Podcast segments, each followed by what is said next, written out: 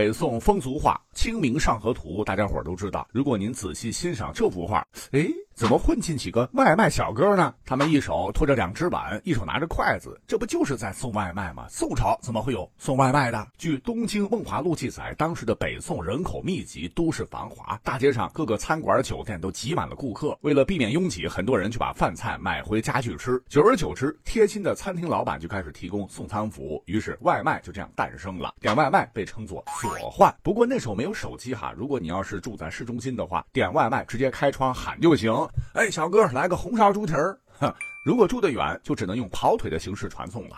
让跑腿的去饭店点菜，再跟店家打个招呼，店家呢就会自动送上门，货到付款。那个这个帮跑腿的人呢，叫做闲汉。你看《清明上河图》里边到处都是他们的身影，可见宋朝外卖行业的火爆，火爆到连皇上咕噜咕噜肚子晚上饿了哈，都得点个外卖。而《东京梦华录》还记载，北宋末年每年的这个元宵节，皇宫东大门晨辉门外专门给皇帝设一个看位，干嘛呢？哈，就是就近观赏灯展。天近黄昏时，华灯初上，灯展开始了。城中卖小吃的摊贩乌泱乌泱的就来了，有卖馄饨的、汤圆的、卖皮冻的、卖面鱼的，还有卖各种水果和干果的，团团集中在看位前，等着皇上叫外卖。那有人说：“哎，皇上看灯就看灯，干嘛要叫外卖呢？”首先，两宋皇宫都不大，宫墙紧挨着市井人家，这皇上家隔壁就是老百姓，所以皇帝在后宫里边老听着外面吆喝声，这个嘴巴总是很寂寞，免不了就有尝一尝的冲动。